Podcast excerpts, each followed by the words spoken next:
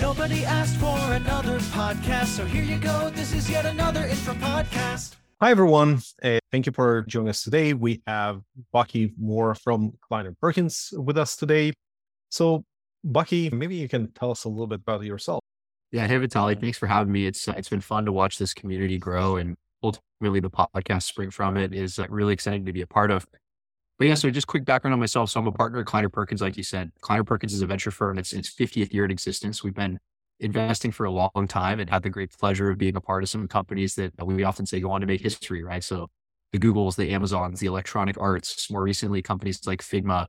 And what I do here at Kleiner Perkins is I lead the charge on all things infrastructure software related. I spend my time thinking about how software is developed, how we're processing and understanding data, how we're leveraging that data to create intelligent systems and AI, and then ultimately, I also think a lot about info security and cybersecurity and how all that kind of ties these pieces together. And so, in terms of my personal background, I've been in the venture business now for about nine and a half years. And my approach to the business over that period has been quite consistent in the sense that I've been partnering with these very technical founding teams at the earliest possible stages that have some kind of unique insight that they are looking for, obviously capital, but also support and advice in coalescing into a business. And so, what I try to do is be a great partner to those people in the sense of helping them build their team, connect with the right design partners, customers, be a thought partner to them, be, of course, a shock absorber and support to them during good and difficult times. And ultimately, that's what I love doing. And I get out of bed every morning thinking about just how lucky I am that I get to work with some really amazing people that are pushing the state of the art on all these different areas. And I'm not sure what else they'd be doing if not that today at this point. So I'm probably too far gone to go do anything else other than be a VC at this point, for better or for worse. And then before I got into the venture business, I was actually a member of Cisco's corp dev team. So Cisco, as you may know, is a company that is very large, employs a lot of people, and is in a lot of different industries. And the way that they've managed to find their way into those different industries is surprisingly the result of acquisitions. And so as a result, the corporate development team, whose job it is to identify and partner with the business on executing those acquisitions, was this kind of crash course for me to learn a little bit more about just like the surface area impact you can have with infrastructure, just how interwoven into every industry and every company it really is. At the time I was at Cisco, we were having these crazy debates, things like whether virtual desktops or SaaS would be the end state, things like whether test and dev was the use case for cloud or, or it would be something much bigger than that. And I look back on that experience, one, with a lot of gratitude because I learned just so much about just how the infrastructure space works and how a company like Cisco has been able to build such a large and defensible business over time. But I've also learned a few lessons, which are to really run towards the new. And what I mean by run towards the new is I referenced some of those silly debates that we were having. Being inside of a company like Cisco, who of course sold servers that virtual desktops were run on, and of course sold data center switching and all kinds of other appliances that would go in physical data centers, end up in this place uh, where you fall victim to a bit of Luddism. And I think Luddism is a really tempting and easy thing to fall victim to in investing. And I think what I've learned is that most of the time it pays to be optimistic and it pays to run towards the new. And I think had I known that at the time, I would have pushed back much harder on those debates that we were having inside of Cisco when I was there. For the folks that have a little bit less visibility into how venture capital firms are structured, can you go a little bit more about that? What does it mean that you're Kleiner Perkins infra person? Does it mean that Kleiner Perkins were looking for a partner in that space and then they somehow find you and you're the specialist on it? Or is it something that you always wanted to do and just find a firm that has this need? Like how these things come to be that certain partners get certain specialties in firms? Yeah. So I think there's first thing I'd say is that there's really no right way or one way to do venture capital. And there are many very successful investors who have built a career as a generalist, meaning they invest in consumer companies, internet companies, software companies, hardware companies, and so on. But I think as the business has become a lot more competitive, what you're starting to see is that specialization is increasingly the norm. And I really believe deeply in that specialization. And the reason I believe that way is that I really think that in order for you to be the best possible partner to a certain type of founder, let alone an infrastructure software founder, having some knowledge that is domain specific in terms of how their space works, what has been the recipe for success of other companies in their space, what are the unique characteristics of their companies in terms of how they consume capital and what the key milestones for progress are, both early on and, later on. Those things are really additive to one's ability to, I think, serve a founder really well in a space like infrastructure. And so as a result at Kleiner Perkins, we come back to this notion of having a major and minor. And what I mean by a major is the space that you know best, the space that you spend most of your time in, the space that your network is most prevalent in, and as a result of having that major, you end up being the domain expert for the firm. For when those opportunities come through our door, we want to make sure that the right partner is interacting with that founding team. And we tend to make that decision based on what that right partner's domain experience is and how it maps to the opportunity. So, why are you passionate about infrastructure and developer tooling? What is different about that space than, let's say, vertical SaaS? Sure. I think the first thing I would say is, and, I, and you've heard me say this once already on this conversation, is what I saw at Cisco was just the enormous surface area of impact you can have building infrastructure. What I mean by surface area of impact is the ability to build products that serve the needs of almost a uniformly horizontal group of companies and industries. And I got really excited about that because I just saw it as really high leverage, frankly. And when I think of technology, I think of it as leverage. And so for me, the opportunity to provide leverage via technology and be a part of that across such a wide surface area was really alluring. The second thing I would say is that the way I think about investing is often through the lens of trends. And when I think about trends, I think of what are opportunities to index to a trend. And the reason for that, I think, is very simple, which is that there's a lot of people out there who look to VCs as like these oracles or people that can see around corners and peer into the future. And I personally don't see it that way. I, I really think it's the builders and the practitioners that ultimately have that ability to see what's coming. And so what I try to do is really just spend my time supporting and being close to what I think are the smartest and most brilliant people out there who then show us where these opportunities lie. And so coming back to this notion of specialization, I think having that network of people that are highly concentrated in infrastructure is very accretive to this. What I would also say is that your ability to bet on the right markets and bet in the right spaces ultimately comes down to whether you know where the best people are and what they're working on. So relative to vertical SaaS, infrastructure software is unique in a few ways. Like one is I think ultimately the surface area of companies that you can serve is inherently much broader, right? Vertical SaaS is vertical because it serves one industry. But I think underneath that, there are a few kind of like business model implications that I think are really clear and interesting to call out. So the first is, of course, like most infrastructure businesses tend to be consumption based, right? And the reason for that is because by way of providing infrastructure, you're providing a service that people are going to consume. And that depends on how large their application is and other characteristics that go into that consumption. In vertical software, what you tend to see is that you're selling applications to, to knowledge workers or maybe even not knowledge workers like deskless workers, but ultimately you're selling seats. And so I think the resulting go to market from that and the rhythm of that go to market is very distinct. The other thing I'd say is just coming back to the surface area point that I keep making. You're ultimately building a product for many different types of people, which means it's often the case that you have to prioritize breadth or depth. Whereas in vertical software, say take a company like Veeva, they've spent a decade or more going just deep on the needs of pharmaceutical companies, building more products that serve that, that audience, building more services that ultimately are very unique to the pharma and the biotech world. Whereas in infrastructure, you can certainly continue going deep. And I think developers being the key persona in this case, like obviously there's a number of examples where a business like AWS has built one product or two products, say like S3 and EC2 that have been extremely uh, sticky with developers. And then what they've done is they've used that position to go and build more and more products over time and consume more and more of the value chain. And so I think depth is possible, but at the same time, there are distinctions that you don't have to think about vertical SaaS, right? You have to be able to build products that serve fintech companies as well as uh, manufacturing companies. You have to be able to serve software companies in the same way that you have to be able to serve consumer internet companies. And where I'm going with this is that, well, I think there is distinctions there. You do have to maintain some sense of like horizontal applicability in order to access the full TAM. And I think that's very different than vertical software. So some kind of knowledge that has been spread around kind of founders for quite some time was that you have to solve for a very specific pain and you have to solve for a use case. And then maybe you can extract a platform from that. Like an obvious example can be Salesforce that started with Salesforce automation and then added the platform uh, on top of it. And it seems that in infrastructure, we're maybe reversing that trend a little bit. So do you believe that we should start thinking about things differently, or is it still the same that you have to identify a pain first and solve that and then go for a broader platform approach? My take on this is that if you look at what the recent, like the really truly great platforms that have been built in infrastructure over the past few years have done, they have focused on a very specific pain. So there could be some counterexamples that I'm not thinking of. Even if my business is hosting people's applications, I'm going to pick a very specific type of application and I'm going to build an API and I'm going to build a hosting offering that caters very specifically to the pains of deploying and hosting type of application.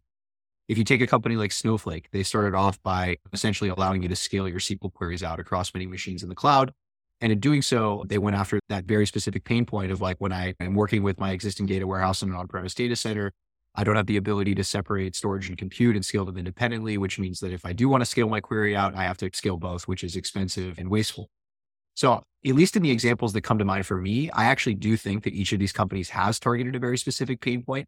But I do think sometimes living as a platform from the beginning can mask that. But underneath it, I think you'd be surprised that most of these companies really are targeting like a very specific pain with a very specific persona in mind. So, how would you go about evaluating when, let's say, a founder like myself comes to you to pitch new idea, and let's say I follow your framework. Hey, Buck, here is a specific pain that I'm solving today. What is the leap of faith that you need to make in order to see maybe that pain is a little bit limited today, but there could be an excellent platform extracted from it? Yeah. So setting aside things that are obviously very integral to making an investment decision, like the team and your appraisal of that team, as well as your appraisal of the product and the technology, just talking about kind of the market and the pain point and how that maps to the market. I keep using this term horizontal. Like I think that is a core learning for me in this almost decade that I've been at VC is that the companies that get really big, the pain they solve is horizontally held, meaning it can be applied across many different types of companies, many different industries, many different sizes of companies as well. And the reason for that is the market opportunity that translates to tends to just be much meatier in size. The thing that I then would look for is the extent to which there's a source of urgency that will breed like really actionable and durable demand for a pain in this problem. So I think the Snowflake example is obviously an easy one to come back to where people have been doing data analysis with SQLs for many years.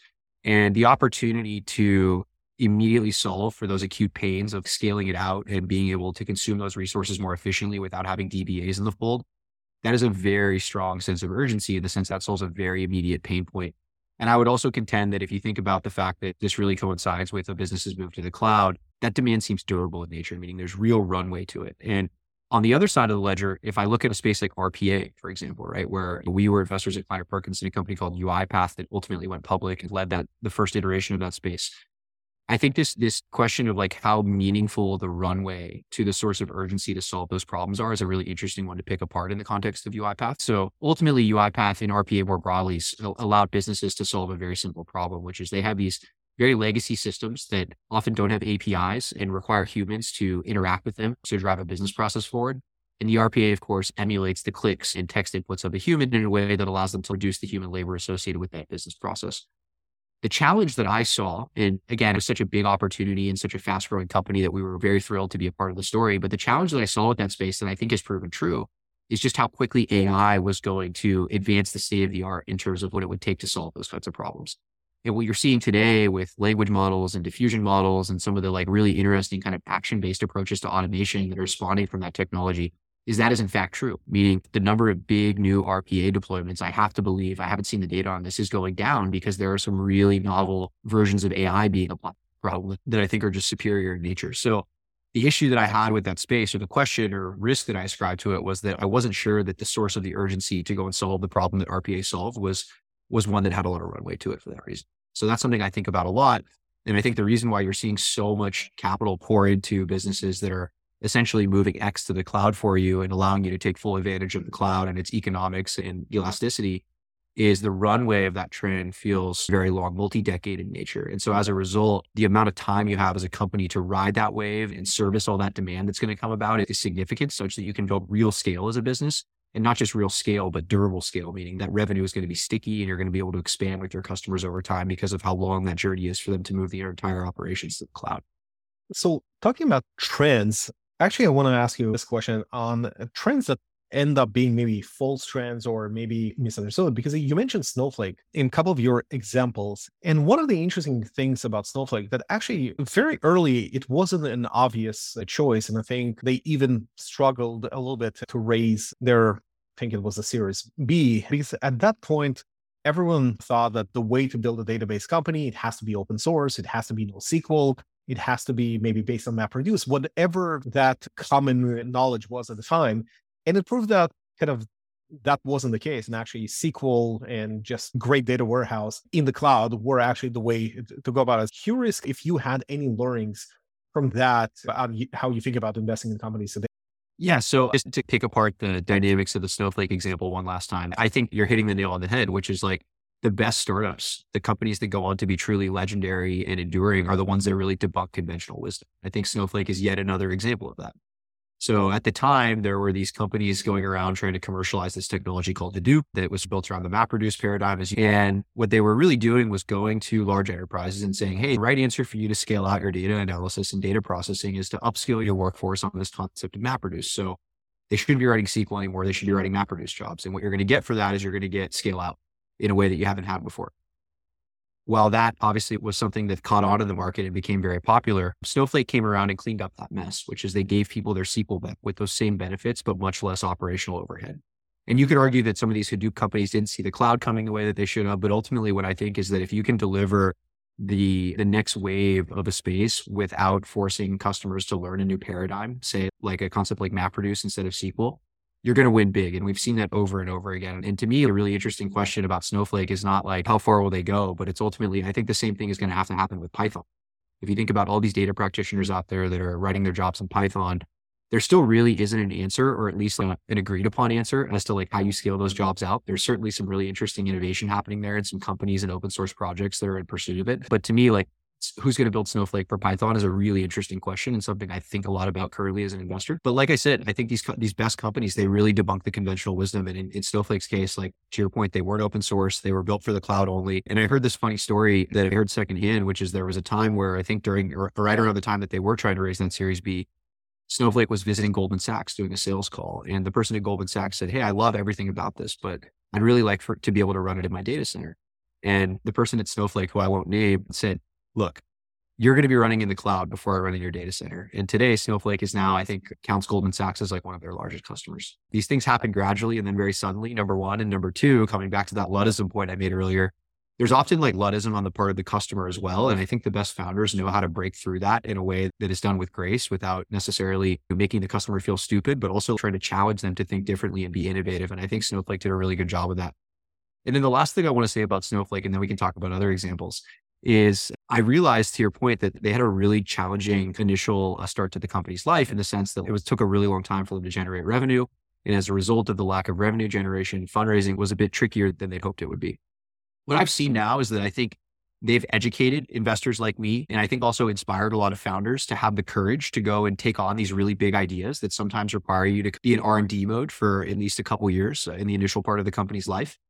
And when I think about those ideas, those are exactly the kind of ventures that I want to be a part of. These companies that are going to have deep conviction in a new idea, a new architecture, and have the conviction to be willing to be patient for a couple years. And of course, you also have to have investors who are willing to be patient with you to go and put those ideas to the test and come out the other side with something that, um, again, they believe is about as close to if you build it, they will come as it gets.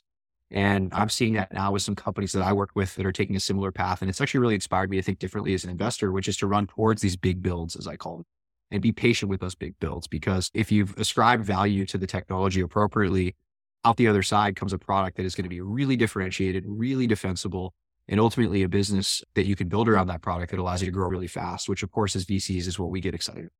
So this is great because this is an area I'm personally also very passionate about. And this is very core to my belief that I think there's a lot of companies that are not really A B testing or lean starting the, their way into existence, but actually it's brave founders that have an idea on how the world should look like. And if they're successful, have the time and conviction. And in some cases, they also need the capital to make it happen and make it work. Obviously, one example is the platform we're using today, Zoom, which I think also for two years only had engineers working on the platform. But the but the company that I'm actually curious about and is I think one of the success story for Kleiner Perkins is Rippling. That also obviously Parker Conrad, after his kind of experience with Zenefits, decided to start Rippling, and he had a very clear vision of what kind of an HRIS or actually much broader vision than just that should be. And it's not infra in the traditional sense, but I think it will be great for some of our listeners who come from the infrastructure space to know more about the company. So I would love if you can talk about their story. Yeah, I'm glad you mm-hmm. asked about Rippling because I actually think mm-hmm. there's some really clear lessons to be taken from that company that do apply to building infrastructure companies. And I actually carry those lessons with me daily and try to impart them on the founders that I work with and meet. But the first thing mm-hmm. I must do is just give credit to my partners, Mamoon Hamid and Ilya Fushman for that investment. I had nothing to do with it, but I can tell you that hearing Parker Conrad step into our office and present that company at the Series A, it was one of the single most compelling pitches I've ever heard. So that was like the first thing that really left an imprint on me when I heard the pitch for the first time. The second thing, and I think that this starts to kind of get into some of the lessons learned that I think are relevant to infrastructure software businesses, is this notion of what he calls a compound startup. And so you'll hear him say this when he does podcasts or interviews or anything that he refers to Rippling as a compound startup. So what he means by that is that instead of doing what we talked about earlier, which is focusing on a very specific pain point and going very deep on that pain point, he sees opportunity and he sees a surplus of opportunities out there in software to go and build these compound startups, which do the exact opposite, which is they take on a really broad surface area of a problem space. And the way that they differentiate is by bundling many flavors of functionality together. In Parker's case, it was the full HRIS suite, among a bunch of other things that would typically be sold to the HR buyer, also combining some of the core systems that you see mid market to, to medium large companies use. So things from single sign on to identity to device provisioning and a bunch of other mm-hmm. stuff right on that side. And then on the HR side, everything from payroll to commuter benefits to generating offer letters, just the list goes on. And obviously it's expanded dramatically since we invested. So this compound startup is this idea of taking a bunch of stuff that is previously delivered to a market as point solutions and combining it into a product. And in doing so, the idea is that the sum of the parts is greater than the individual. And in that sense, you end up with this place where you can go to your target buyer and sell a story of consolidation, of cost savings, of efficiency, and also ambition. And what I mean by ambition is that I think the customers really appreciate the work that has gone into crafting a product that allows you to combine so many products into one this way. And I think what they then feel like they're doing is buying into a future where they get to take that vision even further with you. And what I've seen with Rippling is that not only does this lead to some really attractive like SaaS metric dynamics, like very high net dollar retention very high gross retention, and of course, like very high top line growth when done properly. But I think it also just allows you to have carte blanche to go and redefine these spaces because you're doing something that no one has really ever had the ambition to do. And as a result, you can run experiments, you can incubate products inside of your company at a rate and level of velocity that like these point solution companies just aren't even thinking about doing, nor do they have the DNA to do. How does this relate to infrastructure businesses? Well, Look at companies like GitLab, look at companies like Wiz. If you squint a little bit, you say, wait, these are very similar companies in the sense that they're building these compound startups. And so what I think this has taught me and what I bring to my interactions with founders when I see opportunity too is I really do believe that there's many compound startups to be built in infrastructure that have yet to be built. And I think Wiz is a great example of this on the cloud security side.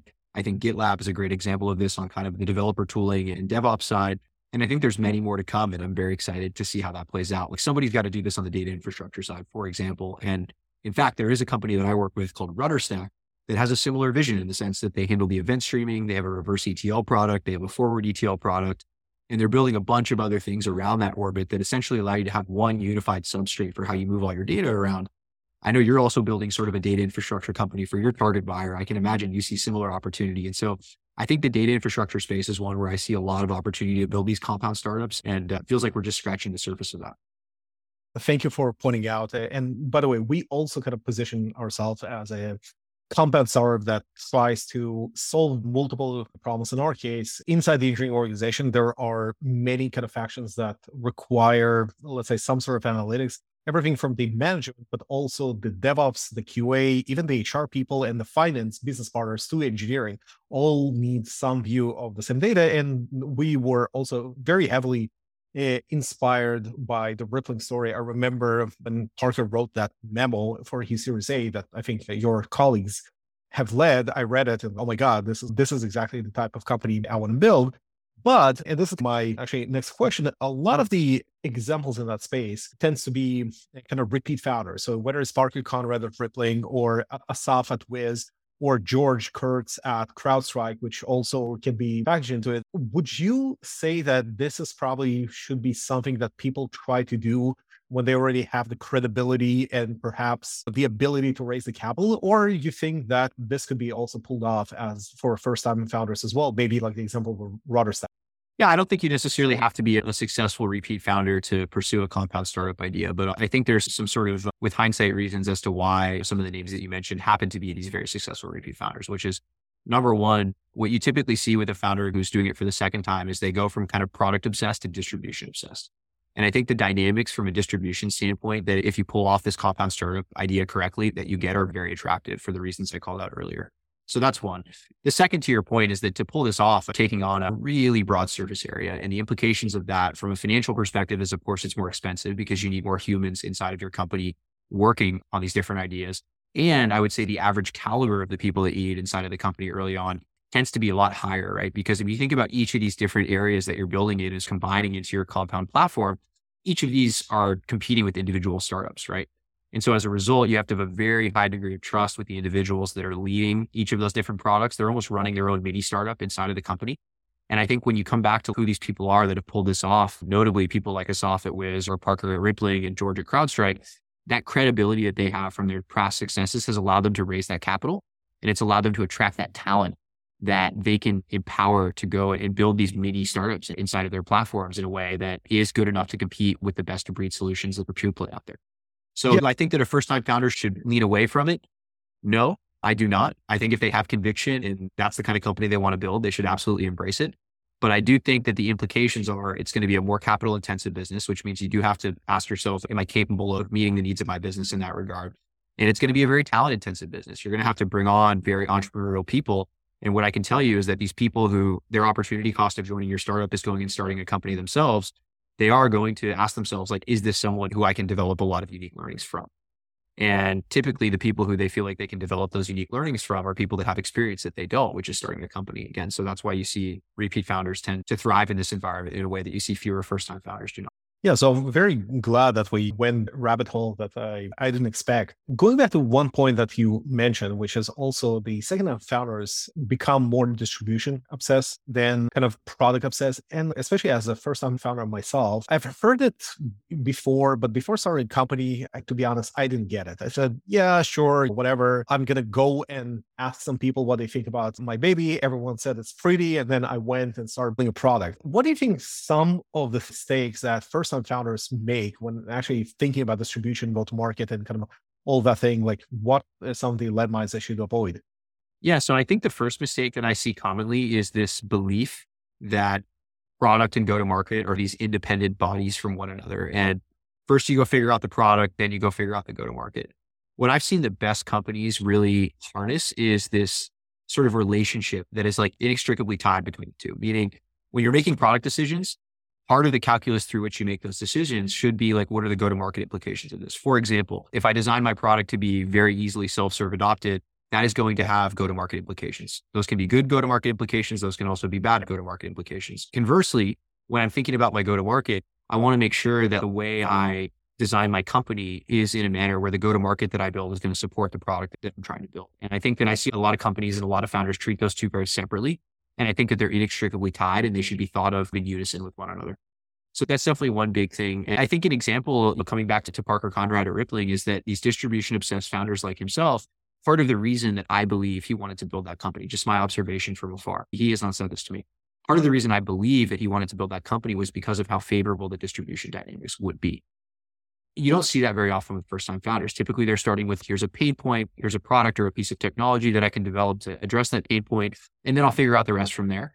And I think coming back to this like second time versus first time founders thing, these second time founders they're thinking about all a lot from the beginning. And as a result, they tend to design companies that can grow really fast if they if those pieces fit together in the way that they envision. Mm, yeah, similar to that. Sometimes I have founders who come uh, to me uh, for uh, an advice, and they're saying, Hey, how do I hire my first enterprise salesperson? And by asking them a question like, what are you selling? How you sell it? And they, what is the ACV? And they're like, okay, I'm selling this problem. There's like a 5K ACV. I think maybe you should think about it, you know, a little bit about that thing before you go and hire salespeople because it's not exactly clear how you will sustain these uh, salespeople. And so there is that concept where, like you said, like your product and your pricing and everything about it has to be tied to the way you sell the product. And would love for you to touch more on that. I might even say it's not so much the way you sell the product, but it's the way the customer buys. And ACVs are a great example of this, which is I've seen countless examples where founders who've essentially gotten really excited about an idea, developed a product that embodies that idea that they go take to customers. And what they realize is they hadn't bought through necessarily like the value created relative to value captured piece of this. And to your point, like if you have a business that revolves around selling $5,000 contracts to customers and they take, say, 90 days to, to buy and implement, that's no man's land there. And that's an area that I think is a really challenging place to get out of as well, because really your only choices are to raise prices, which often requires building more product. And then this question of starting from scratch and trying to iterate with your customers to figure out something that works that's a big, bit of a grander value proposition. It sometimes then forces you to sacrifice what that sharp tip of the spear was that was actually creating the demand in the first place. And so I mentioned like self-serve as another kind of like key implication of this. There are other cases where I think I've seen companies that have built products that are just really hard to adopt meaning the problem that they're solving is really complex. It requires a tremendous amount of configuration and handholding on the customer side. And as a result, their sales cycles are really long and their conversion rates are really low because of the amount of work that the customer has to put into adopt and competing with other priorities in the organization is always challenging, especially in these times. And so I've seen some companies that have just not necessarily thought about ease of adoption from the beginning, but also with ease of adoption, like price points that are commensurate with your go to market. Since we talked about the RPA space beforehand, I think in the last couple of years, what happened is too many founders start thinking that the only way to do go to market is this bottoms up, whatever, open source, freemium, or all that. And without realizing that there are some spaces, like you mentioned, that are buying software in a different way. And also the way they're eh, adopting it requires a little bit more handholding. And RPA is a perfect example of something that's probably fairly difficult to just go to other websites, sign up, and just start using it yourself. And I would love to also hear from your experience about these use cases where it's not always about developer first adoption and starting with some open source or some freemium, but there are use cases that actually do require more help from the distribution organization. Yeah, absolutely. And I think there's also something to be said about how the macro influences like self-serve versus higher touch go-to-market models as well, right? So like I think in a world of low interest rates, companies are flush with capital, companies are flush with headcount.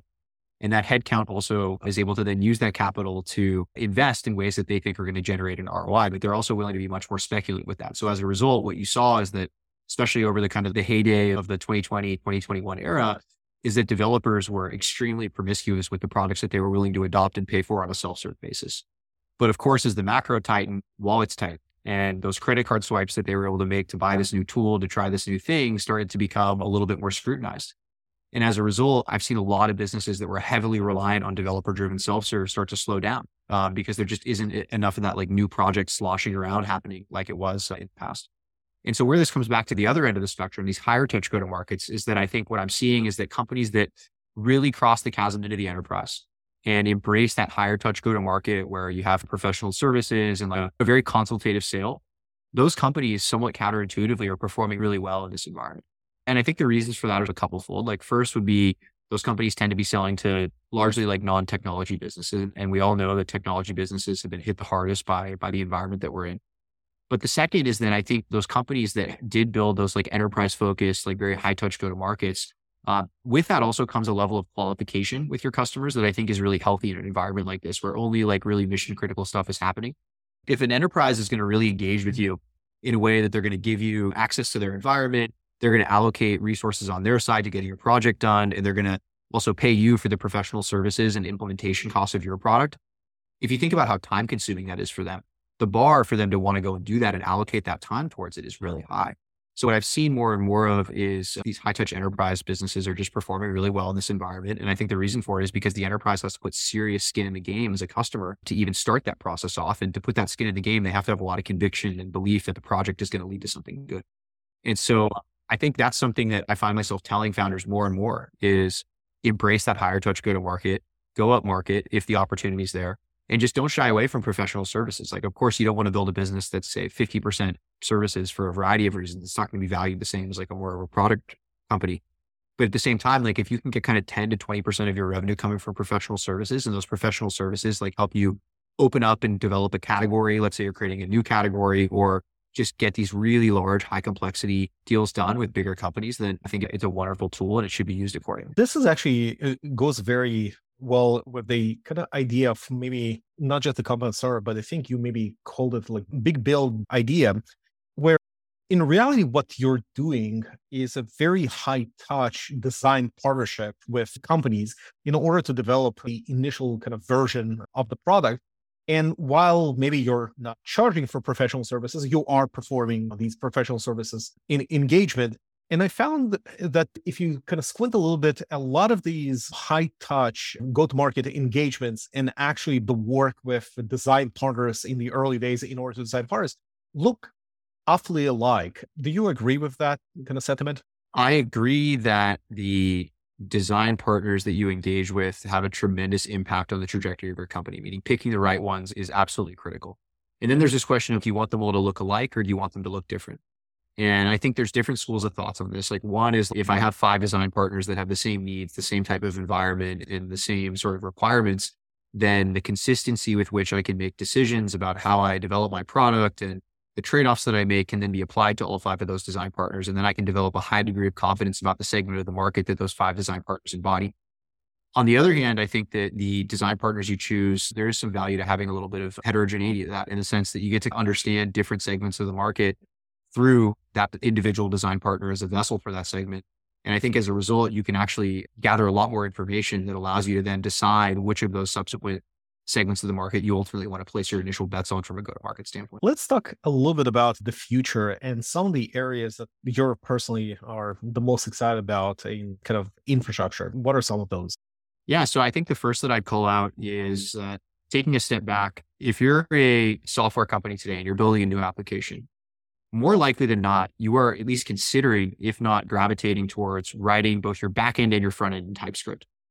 And this is a huge change from even where we were, say, five, six years ago. And I think the reasons for it, the drivers for it are just the developer experience with TypeScript is so good. And the infrastructure and platforms that are being built to enable you to run your applications that are built in TypeScript are also like in- improving very dramatically. And so one of the trends that I'm really excited about is just reimagining this application infrastructure stack for a world where developers build their front end and their back end in TypeScript. That's a big one. And this is, of course, like a space where you think of companies like Netlify, like Vercel. I recently partnered with a seed stage company called Oven that is building a backend JavaScript runtime called Bun that um, I think is going to be a really exciting one in this space. But then you also have the databases, the message queues, the monitoring infrastructure, like all of that stuff has to be tailored to this way of doing things, this sort of full stack TypeScript way of doing things. And so I'm really excited about companies that see the opportunity the way I do there and are thinking about building for that specific persona in mind. And this kind of like broadly maps to what I think is like a really big theme of the next five to 10 years in infrastructure, which is that I believe we're going to move away from a world big three cloud providers harnessing a lot of our applications to a world where you have application specific cloud providers that specialize either in a type of language or a type of application or even a type of end user or developer. And I think that what we're seeing in kind of the TypeScript and JavaScript world here is the first instantiation of that, but I suspect there's a lot more to come. And you can imagine segueing into like language models and all the interesting stuff that's happening in AI right now. I believe there's going to be a very specific ecosystem of infrastructure services that target this audience of people building applications around language models. By the way, not that uh, I'm an investor or even try to play one, actually agree with both both sentiments that you said. It's amazing how we're recording this episode a couple of hours after Twitter released or open source its ranking algorithm, and I actually completely forgot that Twitter is doing based in Scala. And actually, our company we started building our services in Scala, and at some point we just realized like the TypeScript ecosystem is just so much rich and like all the things that we can get with maybe functional programming is either TypeScript will catch up or it's actually don't really make you that much more competitive as a starter. And now our entire stack, obviously both on the front end and the back end is TypeScript and no one is looking back. I think we had these language wars for a while and yeah, it seems like there are some language. Python seems to win the kind of data and the AI wars and JavaScript or TypeScript won kind of pretty much everything else. But what I think is interesting about your point about Python and being like the increasingly the language of choice for data teams and AI teams is what you're starting to see is that in the AI ecosystem, a lot of these tools, they're starting out by being very like Python first. But very quickly, what they're having to do is then extend to TypeScript because ultimately the way this technology is going to make an impact is it's going to find its way into all the software that we use. And the people building the software are working in TypeScript. And so there's this like really interesting question there as to does TypeScript become even more dominant and more prevalent in what data teams are doing? And I think we're a long ways off from knowing the answer to that, but it's really interesting to see how projects like LangChain, for example, have really blown up since actually like enabling TypeScript developers to take advantage of their products. And I think there's a lot more of that to come. And I think it's a really exciting trend. I'm guessing a lot has already been said on this podcast about what's happening with language models and AI. That's obviously very exciting. And again, I think there's some very infrastructure specific implications there. Just having scalable access to GPU compute is like a really challenging proposition. And I think there's so many different cuts of that problem that are going to appeal to different segments of the market. So of course, like things like SageMaker and what Amazon and the big cloud providers are doing is going to find its way into a lot of big companies. But then I think there's who's going to build the Netlify or Vercel for GPU compute, for example, and will that product be just GPU compute or will it have CPU compute as well and more target Python development in general? These are the questions that I ask a lot when I think about what those next infrastructure platforms look like. And the AI space is obviously like a catalyst for what I expect to be a lot of new innovation. The other area that I think is really interesting is this like unbundling of the data warehouse, meaning in the old world as in like now, most companies standardize all of their data analysis on a platform like Snowflake, and maybe they have Spark or something like that to handle some of their tasks that don't fit as well into SQL. But we're living in a world where you have one data platform to rule them all. And what you're starting to see now is that customers are looking for more flexibility. They may have a workload where, you know, certain attributes are relevant. Maybe they care a lot about cost, but they don't care about performance. Conversely, maybe they care a lot about performance, but they don't care about cost. There's all these different edge cases there that I think are speaking to this opportunity to build an architecture for these customers that allow them to bring the best query engine to the job. So I might want Trino for one thing. I might want to use DuckDB for another thing.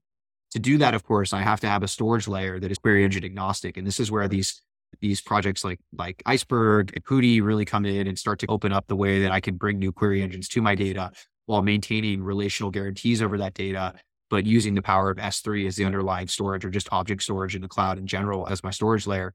And if you think about what Snowflake is, it's like your data is in S3 and it's being managed by Snowflake using a custom format. And then they have their own vectorized query engine. I think you're going to see all those pieces start to be broken up and you're going to see customers start to build their own analytical systems to fit a given use case. And that's going to become much easier to do. And there's commercial vendors pushing each of these open source projects forward that I think are have this ambition in mind. There are things that we already see. There is a separation, like for example, between the UI layer, if we talk about the BI tools and the query engine layer, and we see now with the let's say the kind of semantic models in between that now we see more and more layers and there's no reason why this cannot go all the way down to storage. That's actually a very interesting way to think about database and data warehouses. Whether it's the semantic layer or it's going from monoliths to microservices, the one thing I'm very certain of about infrastructure is we have this habit of either bundling things or unbundling things. And it just depends on the space that you're in and where you're at in that cycle. But one of those two things tends to be happening. And I find it fascinating and also like very predictable. Got it. So maybe, Bucky, if people want to chat to you to pitch you an idea, where can they find you? Yeah, they can email me first name at kleinerperkins.com. Would love to hear from you. If I don't think it's a fit, I will respond and give you some feedback as to why. I'm on Twitter at Bucky Moore and I lurk around in this Discord as well and look forward to seeing you all there. Awesome. Thank you so much for joining us today. And it was a great conversation. It's been a pleasure. Thanks, Vitaly.